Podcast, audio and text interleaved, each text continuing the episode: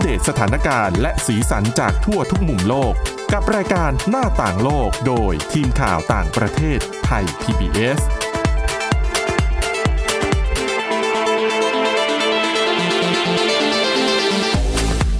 สวัสดีครับ ต้อนรับคุณผู้ฟังสู่รายการหน้าต่างโลกนะครับ วันนี้พบกับคุณกรีนจิราวัตรมาสุขและผมก้าวพงศธรสุขพงศ์นะครับ ครับผม สวัสดีครับกับวันนี้มีเรื่อง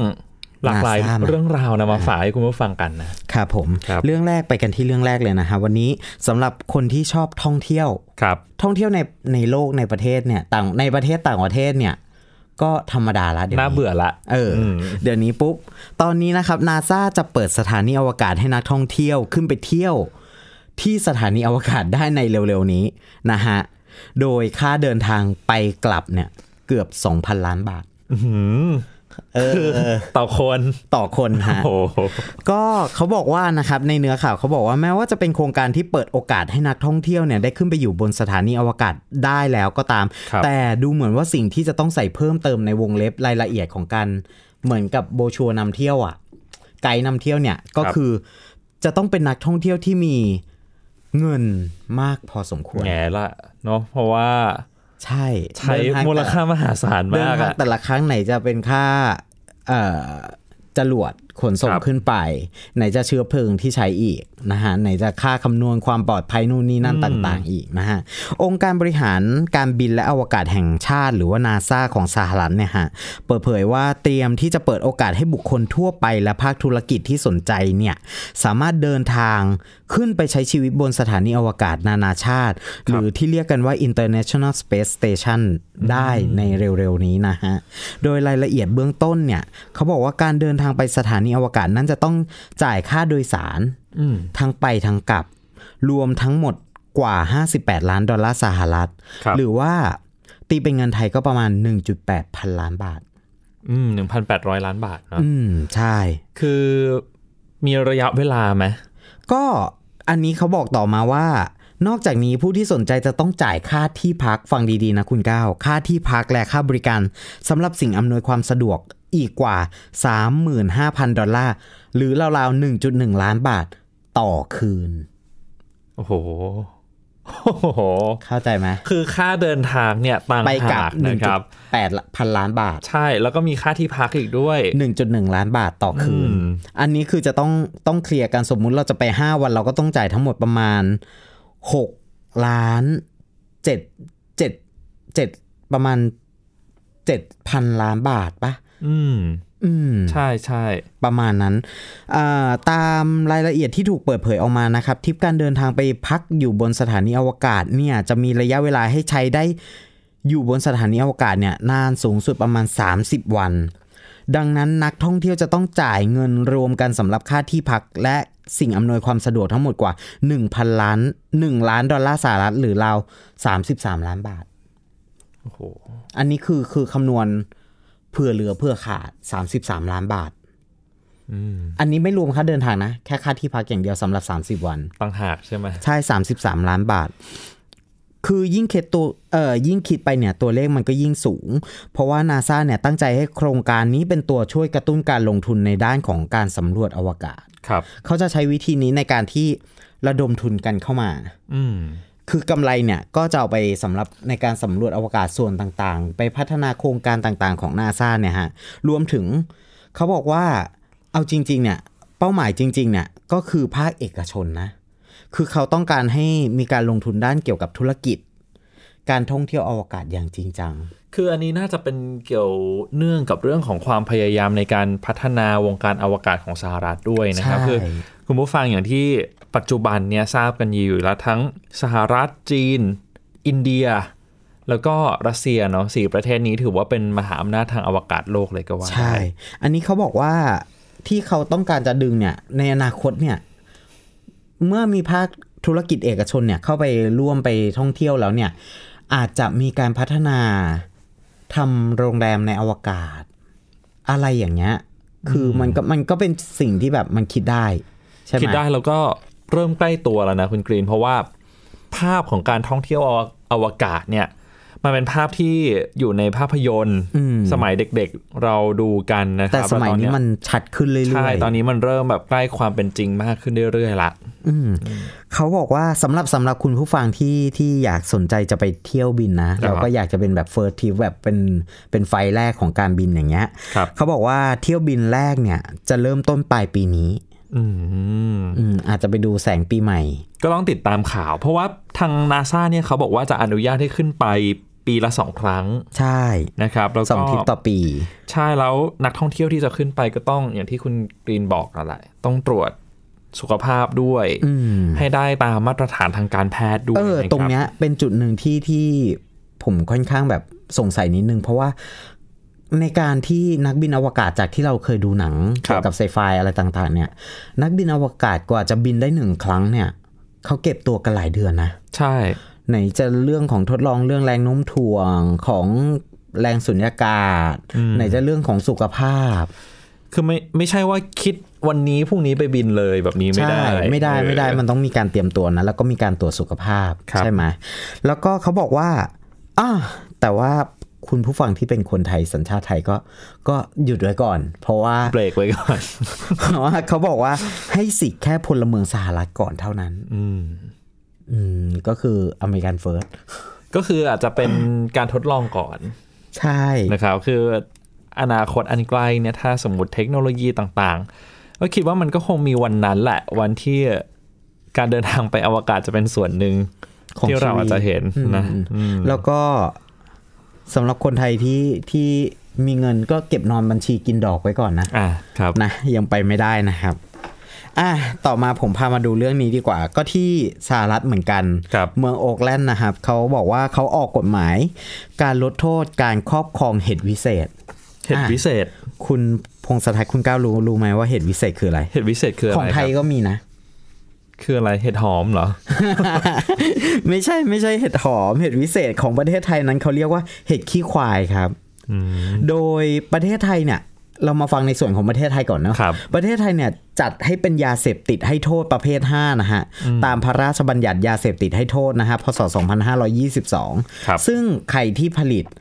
ขายนำเข้าหรือว่าส่งออกเนี่ย จะต้องโทษระหว่างโทษจำคุก ตั้งแต่2ถึง15 ปี และปรับตั้งแต่2 0 0 0 0 0ถึง1ล้าน5แสนบาท ครับ อืมก็คือก็เป็นยาเสพติดนั่นแหละ แต่ว่าที่สหรัฐเนี่ยเขากำลังออกกฎหมายเพื่อลดโทษการครอบครอง เพราะว่าตอนเนี้ยที่สหรัฐอย่างบ้านเราก็กำลังบูมกันเรื่องของกัญชาใช่ไหมให้แบบให้ให้ไม่ให้จำกัดว่าเป็นพืชสมุนไพรสามารถใช้ในลิกของทางยาได้ใช่ไหมของที่สหรัฐก็เหมือนกันว่า ก็ยังมีการถกเถียงเรื่องของกัญชาอยู่ แต่ประเด็นเรื่องของเห็ดวิเศษนี้มันก็เกิดขึ้นมา เพราะว่ากำลังออกกฎหมายลดโทษการครอบครองนะครับประเด็นประเด็นของเรื่องนี้ก็คือที่โอ๊กแลนด์เนี่ยกลายเป็นเมืองที่ 2 ของสหรัฐต่อจากเดนเวอร์นะครับ ที่สภาเมืองเห็นชอบให้ลดโทษการครอบครองเห็ดวิเศษหนึ่งในเหตุผลที่น่าสนใจมาก ๆ ก็คือ เป็นไปเพื่อรื้อฟื้นความสัมพันธ์ระหว่างชุมชนกับธรรมชาติอืมแปลกใจไหมคำนี้หรือฟื้นความสัมพันธ์ ระหว่างชุมชนกับกับธรรมธรรมชาชาติติ คือหลังๆมานี่มีกรณีที่ชุมชนเนี่ยไปรุกล้ำธรรมชาติบ่อยขึ้นใช่ไหมอืมอืมแล้วก็อันนี้เหมือนกับว่าให้ชุมชนเนี่ยได้เรียนรู้ที่จะอยู่กับธรรมชาติมากขึ้นครับ พอเรียนรู้ที่จะอยู่ธรรมชาติปุ๊บสามารถไปเก็บเห็ดเห็ดขี้ควายเห็ดวิเศษนะได้ สามารถเอามาปรุงเป็นยารักษาโรคต่างๆ หรือว่าบำบัดได้ มันก็ทำให้ชุมชนเนี่ยเริ่มอนุรักษ์เห็นความสำคัญของธรรมชาติมากขึ้น ครับ เออ อันเนี้ย แล้วอันเนี้ยพอยื่นมติออกไปนี้เออมตินี้ออกไปนะฮะ ก็ได้รับการเห็นชอบอย่างเป็นเอกฉันท์ด้วยนะฮะเขาบอกว่าในแง่ของรายละเอียดเนี่ยนอกจากเรื่องของความสัมพันธ์กับธรรมชาติแล้วประเด็นใหญ่ ๆ อีกเรื่องหนึ่งก็คือกลุ่มผู้ที่ผลักดันนโยบายเนี้ยโน้มน้าวให้สภาเชื่อว่าเห็ดวิเศษนั้นมีประโยชน์ ครับมีประโยชน์อย่างไร มันมีประโยชน์ทางด้านการแพทย์เพราะว่ามันสามารถนำไปช่วยเหลือโรคซึมเศร้าได้ ภาวะผิดปกติทางจิตใจจากเหตุการณ์รุนแรงได้ ตลอดจนการใช้เพื่อด้านจิตวิญญาณและการผ่อนคลาย อืมอืมมันก็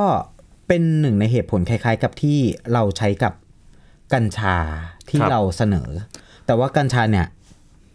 ผลทางการแพทย์เนี่ยมันค่อนข้างชัดเจนอืมใช่ไหมเขาบอกว่ามีมี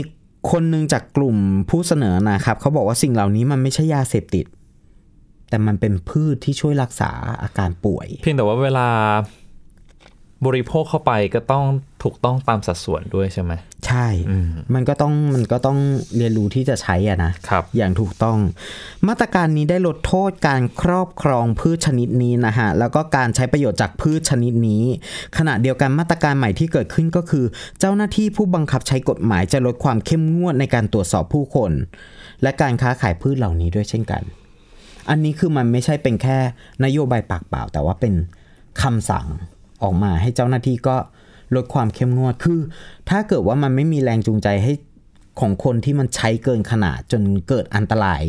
หรือว่าอันตรายต่อคนรอบข้างเนี่ย ก็คือให้เจ้าหน้าที่ปล่อยปล่อยผ่านไป แต่ว่ามันก็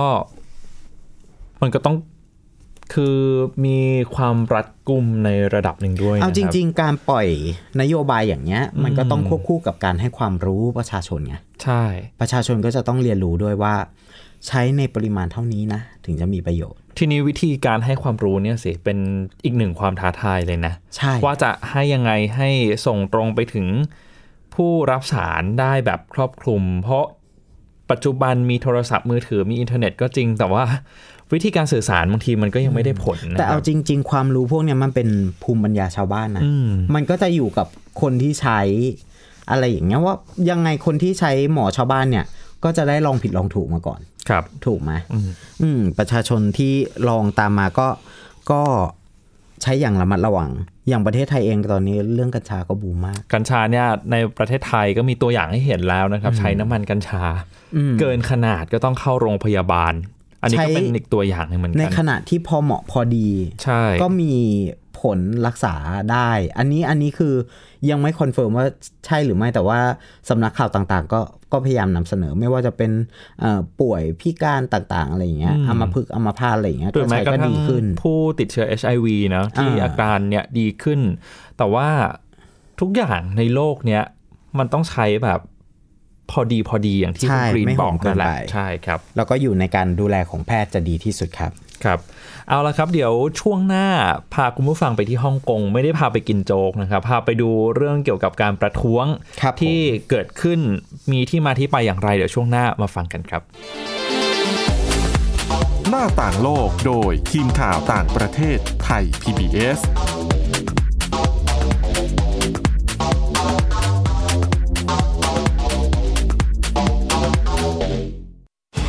อยู่ที่ไหนก็ติดตามเราได้ทุกที่ ผ่านช่องทางออนไลน์ จากไทย PBS Digital Radio ทั้ง Facebook Twitter Instagram และ YouTube Search คำว่าไทย PBS Radio แล้วกดไลค์หรือ Subscribe แล้วค่อยแชร์ กับคอนเทนต์ดี ๆ ที่ไม่อยากให้คุณพลาดอ้อเรามีให้คุณฟังผ่านพอดแคสต์แล้วนะ ที่คุณอย่ามาถามอะไรที่ search เจอใน Google เออถามกูรูในสิ่งที่ Google ไม่มี TCAS keyword สำคัญเลย ครับ TCAS คือระบบการคัดเลือกค่ะ ดังนั้นถ้าเราบ่นกันเรื่องของการสอบที่ซ้ำซ้อน มันไม่ได้เกี่ยวโดยตรงกับ TCAS อ๋อ เราไปโทษ TCAS เขาไม่ได้ไม่ได้ เพราะเขาไม่ใช่ข้อสอบ ถูกต้อง TCAS คือระบบการคัดเลือก อยากให้ฟังจะได้รู้จากกูรูด้านการศึกษา โดยนัทยาเพชรวัฒนา และวรเกียดนิ่มมาก ในรายการทีคุณทีแคสทุกวันเสาร์ 16 นาฬิกา ทางไทย PBS Digital Radio ฟังสดหรือย้อนหลังทางแอปพลิเคชันไทย PBS Radio และ w w w t h a i PBS Radio com มากกว่าด้วยเวลาข่าวที่มากขึ้น จะพัดพาเอาฝุ่นออกไปได้ครับ มากกว่า ให้คุณทันในทุกสถานการณ์ ตามที่กฎหมายดังกล่าวกำหนดเอาไว้ มากกว่ากับเนื้อหาเที่ยงตรงรอบด้านนำมาใช้ในคดีเมาแล้วขับ มากกว่าในทุกทางออกของสังคม ป้องกันไม่ให้ปัญหาเกิดขึ้น มากกว่ากับข่าวรอบวันในทุกมิติ เครนก่อสร้างเกิดอุบัติเหตุขึ้น มากกว่าด้วยการวิเคราะห์ที่ตรงจุด ความพยายามของภาครัฐที่จะแก้ปัญหา และมากกว่ากับทีมข่าวมืออาชีพ ข่าวไทย PBS ให้คุณได้มากกว่า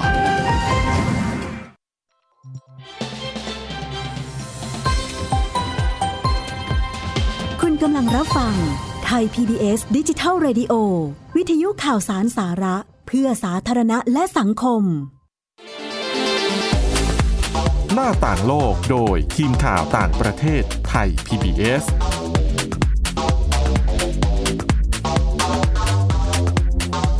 กลับมาสู่ช่วงที่ 2 ของหน้าต่างโลกนะครับ อย่างที่พูดกันไว้ช่วงท้ายเมื่อสักครู่บอกว่าจะพาไปฮ่องกงจะพาไปเดินเล่นใช่ไหมพาไปดูการประท้วงนะครับอ๋อออย่างวันนี้เนี่ยมีการลงมติเพื่อที่จะรับหรือว่าไม่รับการแก้ไข ร่างกฎหมายที่จะส่งตัวผู้ร้ายข้ามแดนไปจีนด้วย ผมอยากรู้ก่อนว่ากฎหมายนี้มันมันมีรายละเอียดยังไงฮะคือจริงๆเนี่ยต้องเท้าความก่อนนะครับ คุณผู้ฟังคุณกรีนว่าฮ่องกงเขาก็มีกฎหมายส่งตัวผู้ร้ายข้ามแดนอยู่แล้วครับเพียงแต่ผมว่ามันไปเกิดเหตุที่ชายฮ่องกงวัย 19 ปีเนี่ยไปสังหารแฟนสาววัย 20 ปีที่กำลังตั้งครรภ์อยู่นะครับ แล้วก็เหตุเนี่ยไปเกิดที่ไต้หวัน มันก็เลยเป็นตัวกระตุ้นจุดชนวนให้ฮ่องกงเนี่ยเขาพิจารณาที่จะแก้ไขร่างกฎหมายฉบับนี้ ก็คือต่อไปนี้เนี่ยสามารถส่งตัวผู้ร้ายข้ามแดนไปที่จีน ไต้หวันแล้วก็มาเก๊าได้แล้ว ครับผมนะครับ ซึ่งการพิจารณาก็จะเกิดขึ้นในวันนี้ ทีนี้ตั้งแต่ช่วงสุดสัปดาห์ที่ผ่านมาเมื่อวันอาทิตย์ที่ผ่านมา เราก็จะเห็น คลื่นของมวลชนเนี่ยออกมาประท้วงกันเป็นจำนวนมากนะครับเยคืออะมากเลยนะตำรวจฮ่องกงเนี่ยบอกว่า 2 4 0 0 0 0 คนใช่ไหมแต่ว่าทางผู้จัดการประท้วงเนี่ยซึ่งเป็นกลุ่มนักเคลื่อนไหวเพื่อสิทธิมนุษยชน บอกว่ามีมากถึง1ล้าน3แสนคนนะครับ แล้วคนที่ออกมาประชุเอ่อประท้วงในครั้งเนี้ยมีหลากหลายอาชีพมาจากหลายวงการ ทั้งนักศึกษา นักธุรกิจ นักการทูต เต็มไปหมดเลย และแน่นอนที่ผมเห็นในภาพก็หลายวัยหลายช่วงใช่อายุทุกเพศทุกวัยเลยนะครับ คือคุณผู้ฟังอาจจะจำกันได้เมื่อ 5 ปีที่แล้วเมื่อปี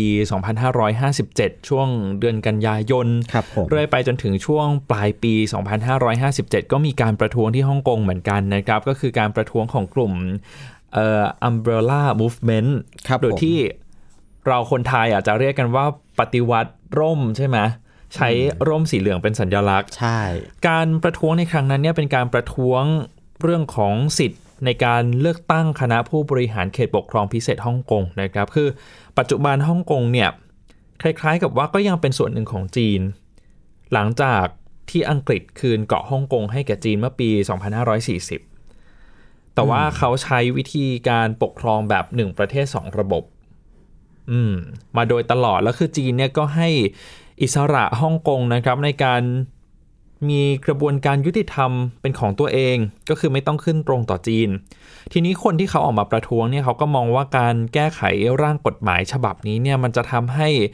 กระบวนการยุติธรรมของฮ่องกงถูกแทรกแซงโดยจีนมากขึ้นหรือเปล่า ครับผม หรือจีนเนี่ยจะใช้กฎหมายเนี้ยเป็นตัวกำจัดศัตรูทางการเมืองไหม เพราะว่าฮ่องกงเองก็บอกว่าปัจจุบันฮ่องกงเหมือนเป็นสวรรค์ของคล้ายๆ อาชญากรหรือว่าผู้กระทำความผิดที่หลบหนีคดีมาอยู่ที่ฮ่องกง เป็นผู้กระทำความผิดจากจีน อืมส่วนหนึ่งด้วยครับ ใช่ ย้ายมาอยู่ที่ฮ่องกง แล้วก็จะมีการออกหนังส่งหนังสือต่างครับๆใช่ไหมเท่าที่ผมเห็นก็จะมีหนังสือหนังสือแฉรัฐบาลจีนบ้าง แฉในตัวประธานาธิบดีของจีนบ้างอะไรอย่างเงี้ยฮะก็คือถ้าอะ ต่อจากเรื่องที่ต้นสายปลายเหตุของการครับผมแก้ไขร่างกฎหมายอย่างเรื่องของชาชายฮ่องกงที่ไปฆาตกรรมแฟนสาวอืมที่ไต้หวันใช่ไหมครับ ทีนี้ทางไต้หวันเนี่ยเขาก็ขอให้ฮ่องกงส่งตัวชายคนเนี้ยมาให้ แต่เจ้าหน้าที่ของฮ่องกงก็บอกว่าทำตามไม่ได้นะ เพราะว่าไม่มีข้อตกลงส่งตัวผู้ร้ายข้ามแดนกับไต้หวันก็เลยเป็นชนวนเหตุให้มีการปรับแก้กฎหมาย กันแล้วก็สร้างความไม่พอใจคือ ชาวฮ่องกงหลาย ๆ คนที่เป็นฝ่ายสนับสนุนประชาธิปไตยอะนะครับ ก็มองว่าการแก้กฎหมายเนี่ยจริงอยู่มันอาจจะช่วยในเรื่องของกระบวนการยุติธรรมของฮ่องกงที่แข็งแกร่งมากขึ้น สามารถส่งตัวผู้กระทำความผิดจริง ๆ นะคุณกรีน แต่อีกมุมหนึ่งก็กลัวกันว่าจีนอาจจะมีใบสั่งมาจัดการกับคนใดคนหนึ่งเป็นพิเศษหรือเปล่า ก็คือใช้ช่องทางนี้ในทางสำเร็จโทษของตัวเอง ใช่ แต่คือรัฐบาลฮ่องกงเขาก็ยืนยันนะครับว่าผู้กระทำความผิดที่จะส่งตัวไปยังจีน หรือว่าไปยังประเทศต่างๆ เนี่ยไม่มีผู้กระทำความผิดทางการเมืองกับศาสนานะอืมอืมเป็นผู้กระทำความผิดในคดีอาญาอื่นๆ แล้วก็การที่จะส่งตัวเนี่ยผู้ต้องสงสัยคนนั้น หรือว่าผู้กระทำความผิดเนี่ยจะต้องมีโทษจำคุกสูงสุดอย่างน้อย 7 ปีเท่านั้น อืมอืมพยายามออกมาเพื่อลดแรงเสียดทาน แต่สุดท้ายแล้วเนี่ยมันก็เกิดการชุมนุมประท้วงอย่างที่เห็นกัน คือจริง ๆ การชุมนุมเนี่ยเกิดมาตั้งแต่วันศุกร์แล้วนะครับ วันศุกร์เป็นพวกนักกฎหมายทนายความเขาใส่ชุดดำออกมาเดินขบวนในย่าน Admiralty ครับผมนะครับ ซึ่งเป็นย่านใจกลางเมือง แล้วก็เป็นย่านที่มีอาคารที่ทำการของรัฐสภาของสภานิติบัญญัติเนี่ยอยู่ที่นั่น ต่อเนื่องมาพอวันอาทิตย์มีการชุมนุมประท้วงใหญ่ ซึ่งมันเป็นการชุมนุมประท้วงที่โหคนมาอุ่นหนาฝาข้างจริงนะคุณกรีน เพราะว่าภาพที่เห็นเนี่ยในภาพมุมสูงที่ถ่ายจากถ่ายจากโดรนก็โหคนนี่สวมเสื้อสีขาวนะครับ ครับผมครั้งก่อนเมื่อ 5 ปีที่แล้วเป็นร่มสีเหลือง แต่ว่าครั้งนี้เนี่ยเป็นสวมเสื้อสีขาวเป็นเหมือนสัญลักษณ์ก็มีการปะทะกับเจ้าหน้าที่ตำรวจปราบจราจรเหมือนกัน มีผู้ได้รับบาดเจ็บด้วยจำนวนมาก ทางสถานกงสุลใหญ่ไทยนะเมืองฮ่องกงเขาก็ประกาศเตือนนะ บอกว่าคนไทยนักท่องเที่ยวที่มาเที่ยวฮ่องกงช่วงนี้ แล้วไปอยู่ในสถานที่ใจกลางเมือง อย่างย่านแอดมิรัลที่ ให้ระมัดระวังแล้วก็ติดตามข่าวสารเป็นพิเศษด้วยครับผมเพราะว่าอาจจะมีการประท้วงเกิดขึ้นเมื่อไหร่ก็ได้นะครับ ทีนี้ถามว่าเอาแล้วประท้วงไปแล้วได้ผลมากขนาดไหนสำหรับฮ่องกง ถ้าถอดบทเรียนจากการประท้วงเมื่อปี 2557 เนี่ย จริงๆ ผลที่ได้มันไม่ได้สร้างความเปลี่ยนแปลงมากมายนะ เพราะว่ารัฐบาลจีนยังไงก็ไม่ยอมอ่อนคอให้แล้วอันนี้ในกรณีของจีนแผ่นดินใหญ่นะครับ การประท้วงเป็นแค่เหมือนการ ส่งเสียงของคนฮ่องกงส่วนใหญ่ให้กับประชาคมโลกได้ยิน แต่สุดท้ายจีนก็ยังคงคงนั้นอยู่ดี ใช่แข็งกร้าวแล้วก็มีอิทธิพลเหนือฮ่องกงอยู่ดีนะครับ ทีนี้การประท้วงครั้งนี้ก็ได้รับการจับตามองเหมือนกันว่า มันจะนำไปสู่การหยุดยั้งการออกกฎหมายใหม่หรือเปล่าอืม แต่ว่าเราก็จะได้เห็นภาพของผู้บริหารฮ่องกงนะครับ คุณแคร์รีลัมเนี่ยที่ออกมาแถลงข่าวยืนยันแล้วว่า ยังไงก็ตามรัฐบาลฮ่องกงจะเดินหน้าสารต่อการออกกฎหมายฉบับนี้ต่อไป แถมยังได้เสียงสนับสนุนจากสื่อที่เป็นกระบอกเสียงของรัฐบาลจีนด้วยนะครับ ไม่ว่าจะเป็น China Daily หรือว่า Global Times บอกว่า จริง ๆ การประท้วงในครั้งนี้ที่มันวุ่นวายแบบนี้เนี่ยเป็นเพราะว่ามีต่างชาติเข้ามาแทรกแซงด้วยอืมเพื่อที่จะทำลายจีน หรือว่าโจมตีจีนนั่นแหละ อืมสำหรับข่าวนี้ก็ทางทีมข่าวไทยพีบีก็ส่งคนไปติดตามแล้ว ใช่ คุณวินิษฐา ตอนนี้อยู่ที่ฮ่องกงนะครับนะครับ คือกำลังติดตามอยู่ว่า เอ๊ะมันจะมีอะไรบานปลายหรือเปอล่าย่างว่าแหละสถานการณ์วันนี้ก็สุ่มเสี่ยงนะ ใช่ใช่เออเพราะฉะนั้นคุณวินิธาก็จะเกาะติด แล้วก็รายงานกลับมาที่ไทย PBS ใช่ให้คคุณรับผู้ชมได้ได้ชมกันด้วยทางทางช่องไทย PBS นะฮะ ใช่ ก็เป็นอีกสิ่งหนึ่งที่เราต้องดูการถือแม้ไม่ได้สร้างความเปลี่ยนแปลงนะครับ แต่ก็สะท้อนให้เห็นถึงความ ไม่ไว้ใจของชาวฮ่องกงส่วนใหญ่ที่มีต่อจีนแผ่นดินใหญ่ครับได้เป็นผมอย่างดีทีเดียว 2 ครั้งแล้วในรอบ 5 ปีนะครับ และนี่คือเรื่องราวรอบโลกที่นำมาฝากคุณผู้ฟังกันในวันนี้นะครับ วันนี้คุณกรีนจิราวัตรมาสุขและผมก้าวพงศธรสุขพงศ์ลาคุณผู้ฟังไปก่อนสวัสดีครับ สวัสดีครับ ติดตามรับฟังรายการย้อนหลังได้ที่เว็บไซต์และแอปพลิเคชันไทย PBS Radio ไทย PBS ดิจิทัล Radio วิทยุข่าวสารสาระ เพื่อสาธารณะและสังคม